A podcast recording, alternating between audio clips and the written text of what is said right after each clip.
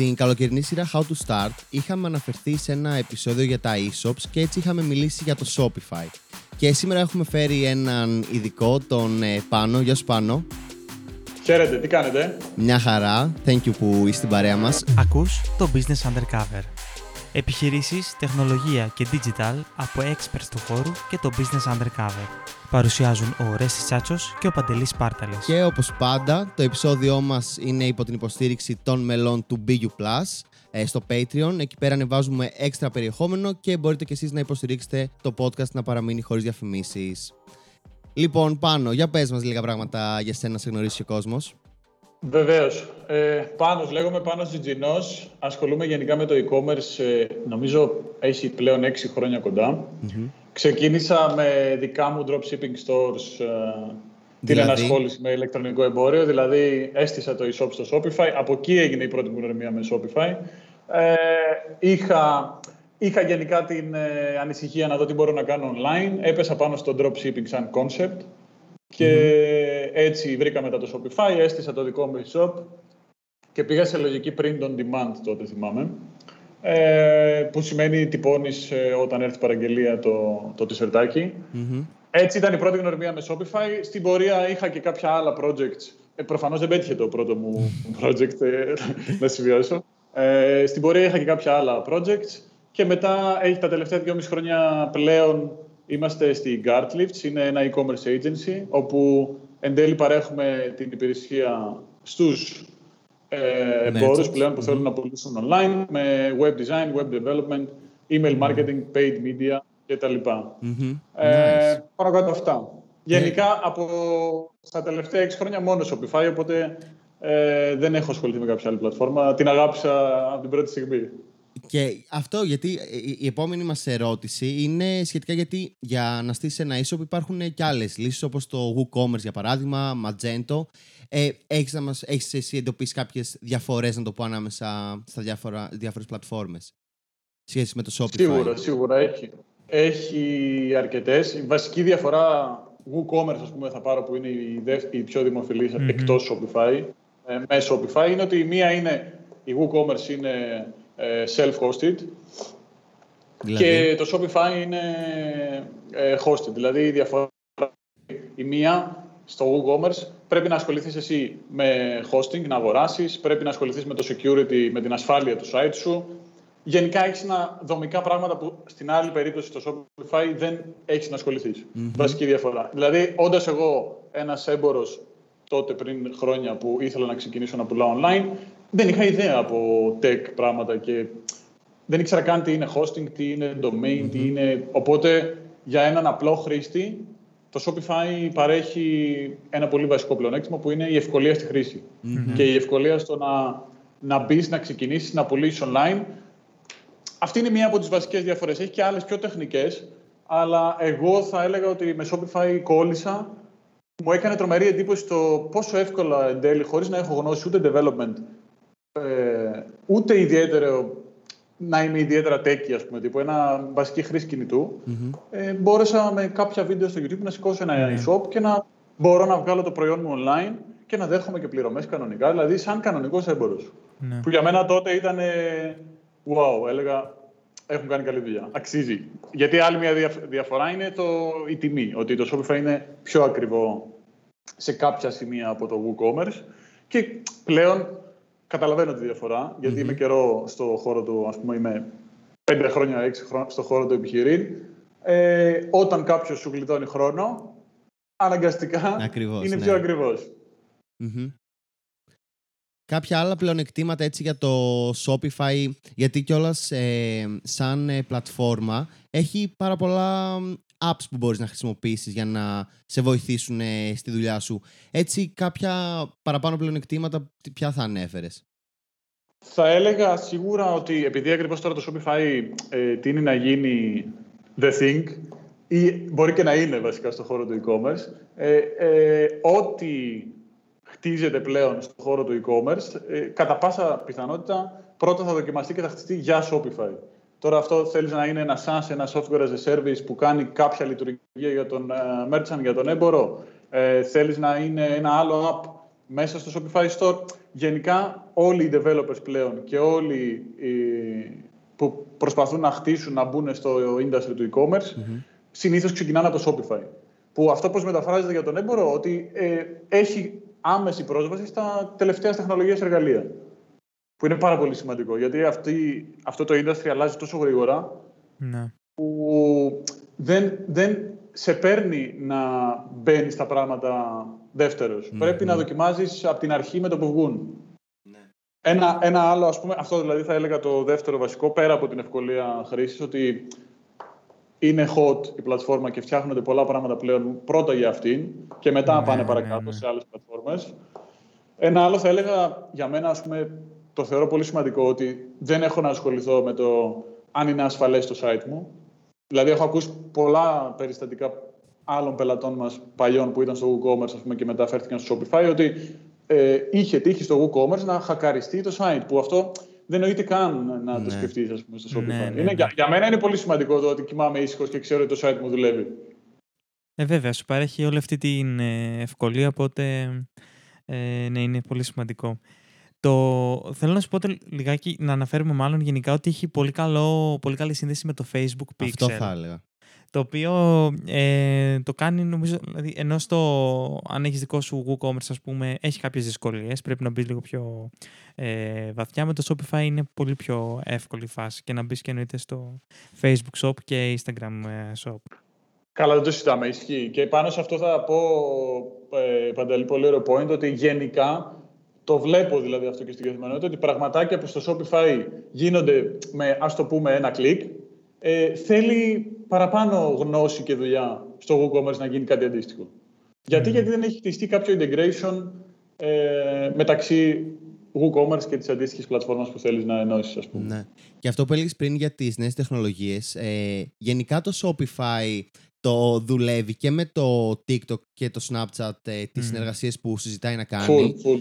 Αυτό που είπε ο Παντελής πριν για το Pixel μπορεί να βοηθήσει πάρα πολύ τώρα με τα cookies και λοιπά που θα αρχίσουν να καταργούνται. Αυτό ουσιαστικά το π.χ. Connect with Facebook ή η σύνδεση του eShop με το Facebook Shop αμέσως σου δίνει και πολύ παραπάνω data. Παιδιά, δεν το συζητάμε. Το social commerce πλέον έρχεται πλέον, δεν ξέρω πόσο θα είναι το μέλλον του e-commerce, αλλά φαντάζομαι ότι σε κάποια χρόνια μπορεί καν να μην χρειάζεται να έχεις και e-shop, λέω εγώ τώρα, ας πούμε. Ναι. Δηλαδή θα μπορούσε να γίνει όλη η συναλλαγή μέσα από κάποια άλλη πλατφόρμα όπου έχεις το κοινό σου, για παράδειγμα. Είχαμε κάνει και για social commerce. Θα βάλουμε το link για όσους δεν το έχουν ακούσει.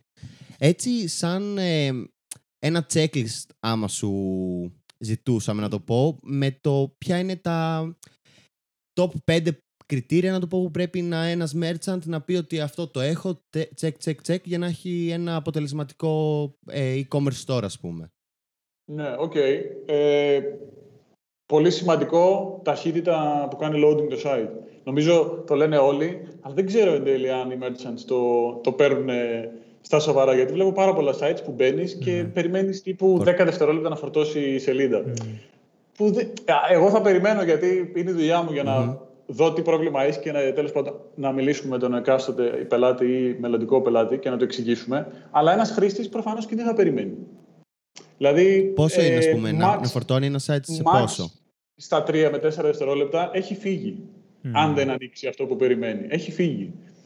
Και τι είναι να πιστεύω πλέον ότι ο έμπορος δεν το καταλαβαίνει και γενικά είναι ανθρώπινο χαρακτηριστικό ότι όταν είναι δικό μας. Ξέρεις, επειδή του έχεις δώσει το χρόνο σου, έχεις ασχοληθεί κτλ., θεωρείς ότι και ο άλλος που δεν σε έχει δει ποτέ στη ζωή του και δεν ξέρει καν τι είναι το site σου, ναι, θα κάτσει να περιμένει, να το ανοίξει, ξέρεις, θα έχει όλη αυτή την υπομονή που έχεις εσύ, που είναι δικό σου. Όχι, δεν είναι έτσι, δεν τον νοιάζει. Πολύ απλά. Θέλει να συνεχίσει τη ζωή του, να ξέρεις, πάτησε από ένα ad, πρέπει να ανοίξει το site, να κάνει τη δουλειά του, να ανοίξει σε 3 δευτερόλεπτα, 4, να δει τι έβλεπες στο ad και ίσως προχωρήσει μετά στο επόμενο. Αν δεν ανοίξει, έφυγε. Που σημαίνει ότι ξόδεψες λεφτά και για marketing που εν τέλει δεν ήταν αποδοτικά. Πολύ σωστά. Οπότε το ένα είναι ταχύτητα. Άρα ένα πολύ σημαντικό ταχύτητα. Ένα δεύτερο που είναι marketing wise, αλλά δεν το σκέφτονται πολύ, είναι ποιο είναι το βασικό offering του e-shop. Δηλαδή, να σου δώσω ένα παράδειγμα. Πες ότι ξεκινάς ένα e-shop με ρούχα, που έχει όλη την γκάμα. Δηλαδή, πουλάς και παπούτσι και παντελόνι και t-shirt και whatever. Αν απλά βγεις με ένα γενικό, ανοίξαμε και σας περιμένουμε, χωρίς να έχεις κάποιο offering, κάπως, ένα bundle, θέλεις να είναι. Θέλεις να είναι ένα βασικό collection που με αυτό θα βγεις μπροστά. Θέλεις να είναι buy two, get one free, δεν ξέρω. Κάτι πάντως προσφορά. Πρέπει να είναι. Ναι. Σαν προσφορά, κάτι ενδιαφέρον, όταν θα βγεις στην αγορά, να κάνεις marketing κατά βάση αυτό. Το value proposition πρακτικά. Ακριβώς. Για να προσελκύσεις κόσμο και να ενδιαφερθεί. Γιατί σκέψου λίγο τη δυναμική ενός μηνύματος μεγάλη ποικιλία σε t-shirt και τη δυναμική ενός μηνύματος buy two, get one free t-shirt valid for one week. Mm-hmm. Αυτό και μόνο αλλάζει το αν θα πατήσει ο άλλος το ad, αν θα πει να αγοράσει, αν θα κλείσεις τον πελάτη που για να κλείσεις ένα πελάτη σε ένα e-shop που δεν σε ήξερε, μπήκε και αγόρασε, είναι δύσκολο. Με ένα απλό vanilla message τύπου t-shirt for all ή for men, δεν θα κάνεις. Άρα, νούμερο 2, θέλεις βασικό offering. Πρέπει να βγεις προς τα έξω με ένα μήνυμα που είναι ενδιαφέρον. Έχει κάτι να πει. Πολύ σημαντικό, που το αμελούν πάρα πολύ. Νομίζουν ότι αυτό που έλεγα, ότι μπορείς να βγεις με ένα γενικό μήνυμα και να προσελκύσεις κόσμο. Όχι, ο κόσμος τα βλέπει αυτά όλη τη μέρα. Δεν έχει να λέει κάτι. Τι είπα, 2. Ναι, τρίτο. Πρέπει να είναι mobile first. Ναι, εννοείται. Βλέπω πολύ κόσμο. Κάθεται, σχεδιάζουν, φτιάχνουν περίεργα στο desktop να είναι fancy κτλ. Και στο mobile το κινητό, το site γυρνάει και δεν παίζει. Δεν τα βλέπεις όλα αυτά. Δηλαδή, έχεις δώσει πόρους, χρήμα και χρόνο για να φτιάξεις ένα desktop, το οποίο εν τέλει δεν είναι το βασικό σου μέσο για να επικοινωνήσεις το site. Είχε γίνει τώρα σε αυτό που λες, λίγο στο TikTok το είχα δει σαν trend υπήρχε, ότι κράζανε λιγάκι το site των Zara, γιατί ήταν, τέλος πάντων, το έχουν κάνει μια αλλαγή και τα καταστήματα και το site, όπου αισθητικά, ας πούμε, είναι πολύ διαφορετικό, δεν είναι ένα e-shop, ας πούμε. Το οποίο, ας πούμε, αισθητικά είναι ωραίο, αλλά με βάση την χρήση του λειτουργικά είναι λίγο δύσκολο. Και αυτό το είχα νεκράξει λίγο γι' αυτό το λόγο. Ναι. Καλά, δεν το συζητάμε. Και πάλι, βέβαια, εγώ δεν μπορώ να συγκριθώ με τέτοιου τύπου brands, γιατί το Zara και τι να σου πω, και ό,τι χειρότερο να έχει, μόνο και μόνο που είναι Zara και έχει τόσο δυνατό brand, ο κόσμος θα μπει να αγοράσει, θα κάνει την υπομονή. Αλλά εσύ όμως ένα νέο hipsy brand που βγαίνεις τώρα και δεν σε ξέρει ο κόσμος, ναι, όχι, δεν θα κάνει την υπομονή για σένα. Θα φύγει, θα πάει αλλού, δεν τον νοιάζεις.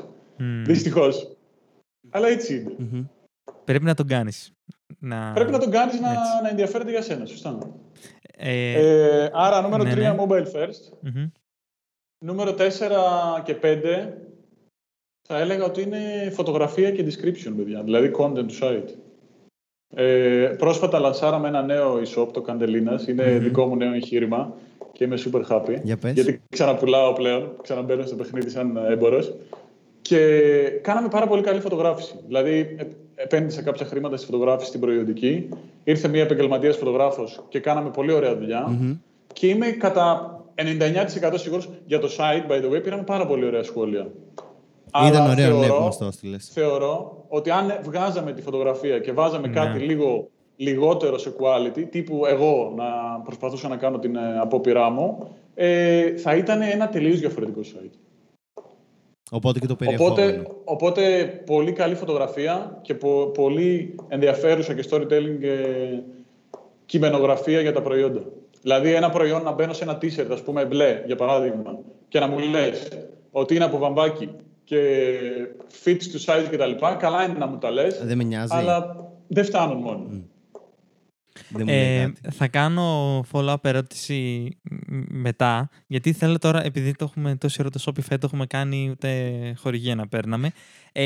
Όμως, βρίσκεις εσύ που δουλεύεις και με Shopify, βρίσκεις κάποιο αρνητικό μεταξύ του Shopify και του WooCommerce, για παράδειγμα?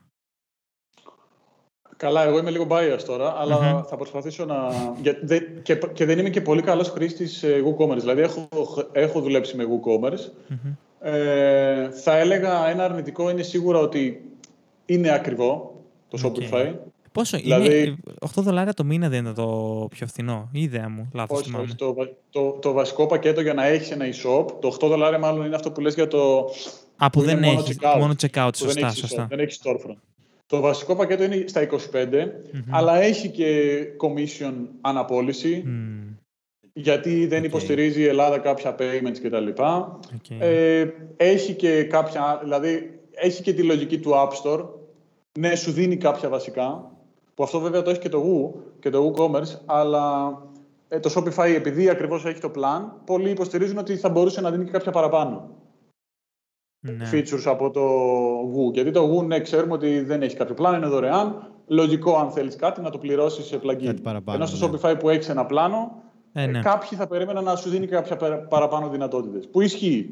Και έχει και κάποια limitations συγκεκριμένα για Ελλάδα. Γιατί η πλατφόρμα είναι ξεκάθαρο ότι δεν έχει κάνει ακόμα focus στην ελληνική αγορά. Για παράδειγμα, ένα πολύ σύνηθες limitation είναι ότι με την αντικαταβολή. Συνήθως οι Έλληνες έμποροι θέλουν να χρεώσουν παραπάνω στον πελάτη που διαλέγει την καταβολή. Δυστυχώς το Shopify αυτό δεν σου δίνει την επιλογή. Και γενικά, επειδή δεν μπορείς να πειράξεις το checkout, την εμπειρία του checkout, επειδή είναι κλειστό, δεν έχεις πρόσβαση στον κώδικα, δεν μπορείς να τα αλλάξεις. Είναι ό,τι είναι. Ναι. Εντάξει, κάποια στιγμή πιστεύω ότι... Αλλά θεωρώ ότι όλα αυτά θα λυθούν στην πορεία και όσο μεγαλώνει η αγορά η ελληνική για Shopify, πιστεύω ότι θα ασχοληθούν και από εκεί, από τον Καναδά, λίγο παραπάνω με τη χώρα. Χωρίς απαραίτητα να. Δεν πιστεύω ότι θα γίνει ποτέ το focus τους η Ελλάδα και θα φτιάξουν κάποια λύση συγκεκριμένα. Ίσως ανοίξουν κάποιο API για να φτιάξει κάποιος developer. Ναι. Ναι, θα είναι ωραίο και ενδιαφέρον.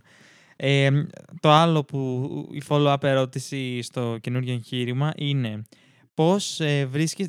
Λίγο εντάξει, όχι πάρα πολύ, αλλά είναι e-commerce. Πώς βρήκατε τους πρώτους πελάτες? Και όλες μας είπες ότι στείλατε πρόσφατα τις παραγγελίες. Και... Οπότε ναι, ήταν απλά, ξέρω εγώ, ήταν απλά γνωστοί, ήταν τρέξατε κάποιο ad, έχετε κάνει κάποια ας πούμε έρευνα για να δείτε τους πιθανούς πελάτες. Λοιπόν, η πρώτη παραγγελία στο e-shop ήταν παιδιού εδώ από την ομάδα ενός συνεργάτη, που δεν το ήξερα εγώ, εντάξει, προφανώς δεν ήταν από ενέργεια δικιά μας. Μπήκε και ήθελε να στηρίξει την ενέργεια, οπότε μπήκε αγόραση κανονικά σαν πελάτης. Με το που άκουσα εγώ προφανώς το notification, χάρηκα και τα λοιπά. Εν τέλει κατάλαβα μετά ότι ήταν ο Χρήστος ο συνεργάτης. Οι επόμενες που ήρθαν έχουν έρθει ως τώρα, ανοίξαμε, έχει 3-4 μέρες και έχουν έρθει γύρω στις 6-7 παραγγελίες. Ήταν από αγνώστους και είναι Facebook ads, παιδιά. Είναι διαφήμιση στο Facebook. Με το που ανοίξαμε. Ναι. Με το που ανοίξαμε, κάναμε account στο Facebook και τρέχουμε sponsor διαφημίσεις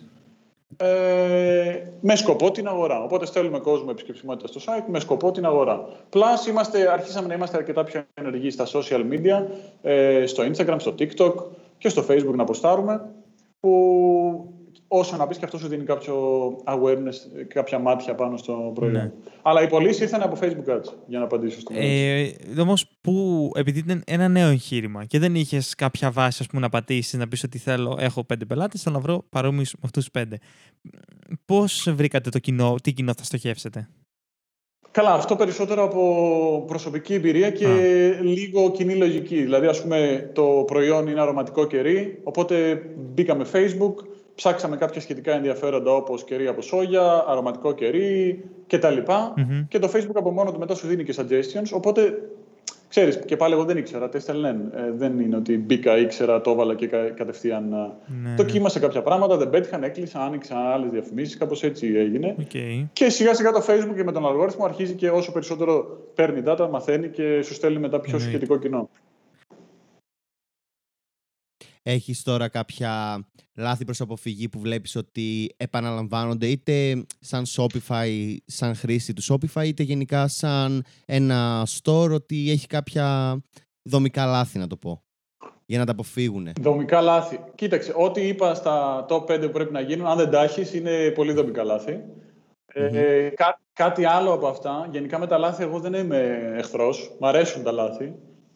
Πιστεύω ότι ειδικά σε αυτού του τύπου της επιχειρήσης που είναι και νέο και γενικά συνεχώς εξελισσόμενο, δεν γίνεται να μην κάνεις λάθη. Αν δεν κάνεις λάθη, σημαίνει ότι δεν δοκιμάζεις τίποτα.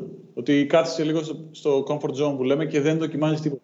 Εγώ θέλω να κάνω λάθη γιατί τρέχω. Τρέχω να δοκιμάσω, να φέρω νέα πράγματα, να μάθω νέα πράγματα, που τα αναγκαστικά κάνω. Αλλά αν έλεγα ότι κάτι εκτός από αυτά που είπα πριν, τα top 5, που εν τέλει αν δεν τα κάνεις είναι δομικά λάθη, θα έλεγα ότι πρέπει ο merchant να αποφασίσει αν θέλει που το βλέπω συχνά. Νομίζω έχει να κάνει με τον χρόνο και με το πώς χρησιμοποιούμε τον χρόνο και τι βάζουμε σαν προτεραιότητες. Γενικά, σαν επιχειρηματίες, γιατί έχεις να κάνεις 1000 πράγματα μέσα στη μέρα και πρέπει κάπως να αποφασίσεις ποιο είναι σημαντικό και ποιο όχι.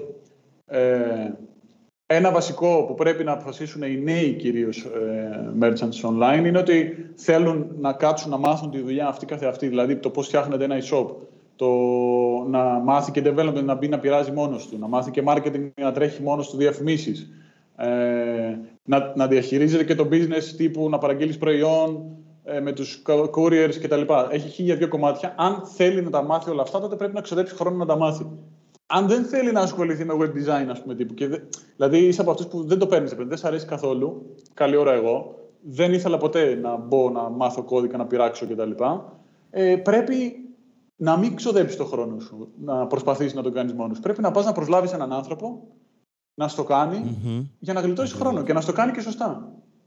Το έχουμε πει και σε άλλα επεισόδια. Για παράδειγμα, τώρα με τα Καντελίνας, άμα εσείς έρχεται ένας που φτιάχνει χειροποίητα κεριά, από το να κάτσει να αφιερώσει το χρόνο του στο να στήσει όλο το e-shop κλπ.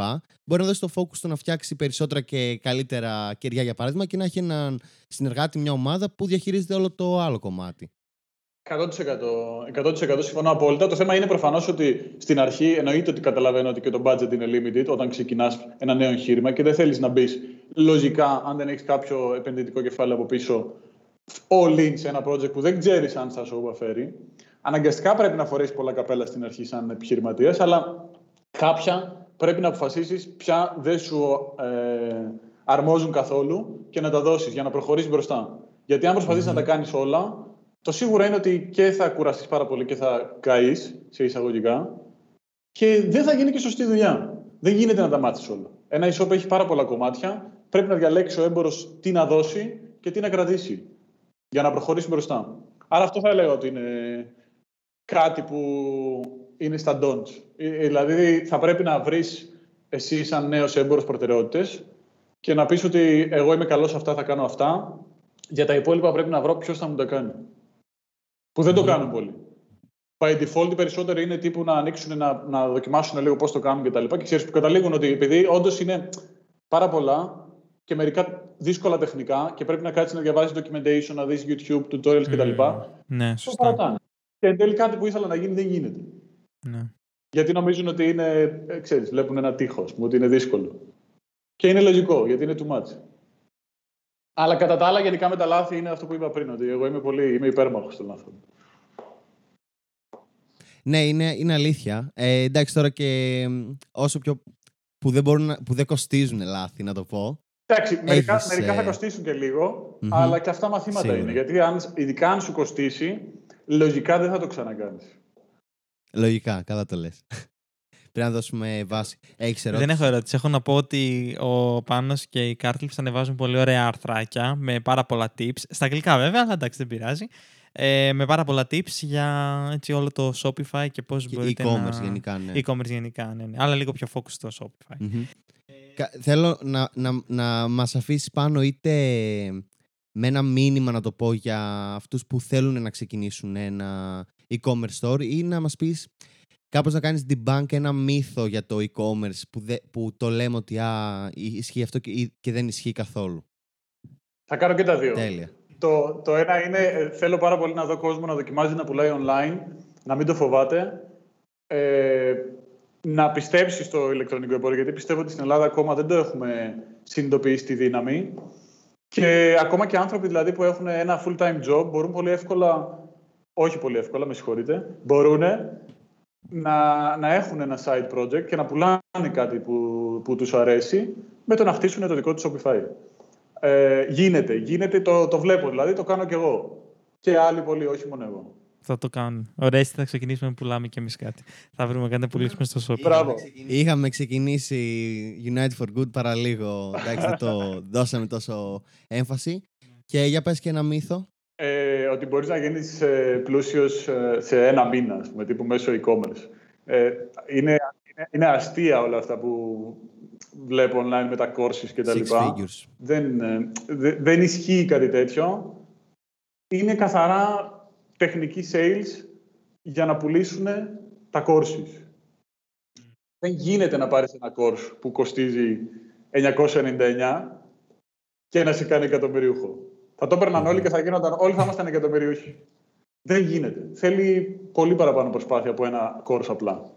Αυτό. Οπότε ξεκινήστε και επιμείνετε. Και κάντε λάθη.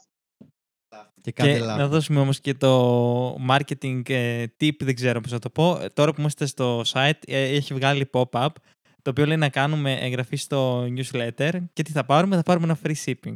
Τέλειο. Το κρατάω, θα κάνω εγγραφή για την πρώτη παραγγελία πάνω. Thanks a lot. Λοιπόν, να έχουμε εδώ όσο γράφουμε, να το μυρίζουμε. Θα έχουμε και όλα τα link και για το προφίλ του Πάνου και τις Gartlifts. Θα βάλουμε και Καντελίνας να τα δείτε. Και το άρθρο μου που έχω γράψει για Shopify και WooCommerce, γιατί έχω γράψει και άρθρο πάνω, δεν ξέρω αν το έχεις διαβάσει. Το έχω διαβάσει. Τέλεια. Ωραία, ευχαριστούμε πάρα πολύ Πάνο που ήσουν στην παρέα μας. Εγώ ευχαριστώ πολύ για την πρόσκληση και θέλω να πω και δημόσιο ευχαριστώ γενικά και στις δυο σας. Είμαι super happy που συνεργαζόμαστε το τελευταίο έτος. Έχω να πω μόνο τα καλύτερα και για τις δυο. Ευχαριστούμε πολύ Πάνο. Μπορείτε να βρείτε επιπλέον περιεχόμενο και να στηρίξετε το podcast στο buplus.gr. Θα έχουμε πάλι link. Άμα δεν έχετε κάνει εγγραφή στο newsletter μας, κάντε και θα σας έρθει αμέσως ένα δωράκι με εργαλεία που μπορείτε να χρησιμοποιήσετε στο project σας. Και στο e-shop σας. Ναι, θα κάνουμε και καλή σύνδεση. Και ναι, ευχαριστούμε πάρα πολύ που ακούσατε ολόκληρο το επεισόδιο και τα λέμε την επόμενη Τρίτη.